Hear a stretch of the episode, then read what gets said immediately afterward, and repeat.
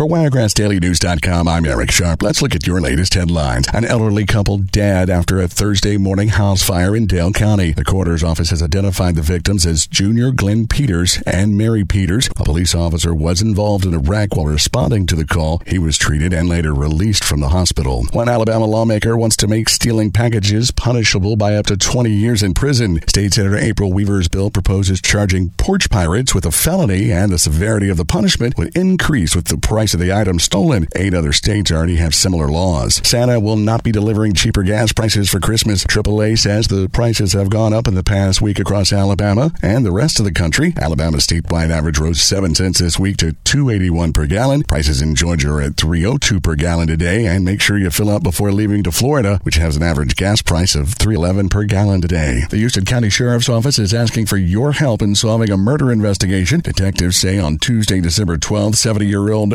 Gerwood Ard was found dead at a mobile home in the 1100 block of Highway 84. Anyone who was driving down 84 on Monday, December 11, and saw someone or something suspicious is asked to contact the sheriff's office. The Georgia Bureau of Investigation is looking into the case of a man that was found dead in Blakely. A 42 year old man was found dead in a home on Mulberry Lane around 8 a.m. Wednesday morning. Few other details have been released, but an update could be released today. Toyota's recalling more than 1 million vehicles for potential airbag issues. Toyota Motors announcing the recall Wednesday, saying a short circuit in a sensor could cause airbags to not properly deploy. The recalls for 2020 through 2022 model year vehicles, including Corolla, Camry, and Sienna hybrid vehicles. And that's the latest look at your headlines from WiregrassDailyNews.com. I'm Eric Sharp for continuous news. It's News Talk 1039.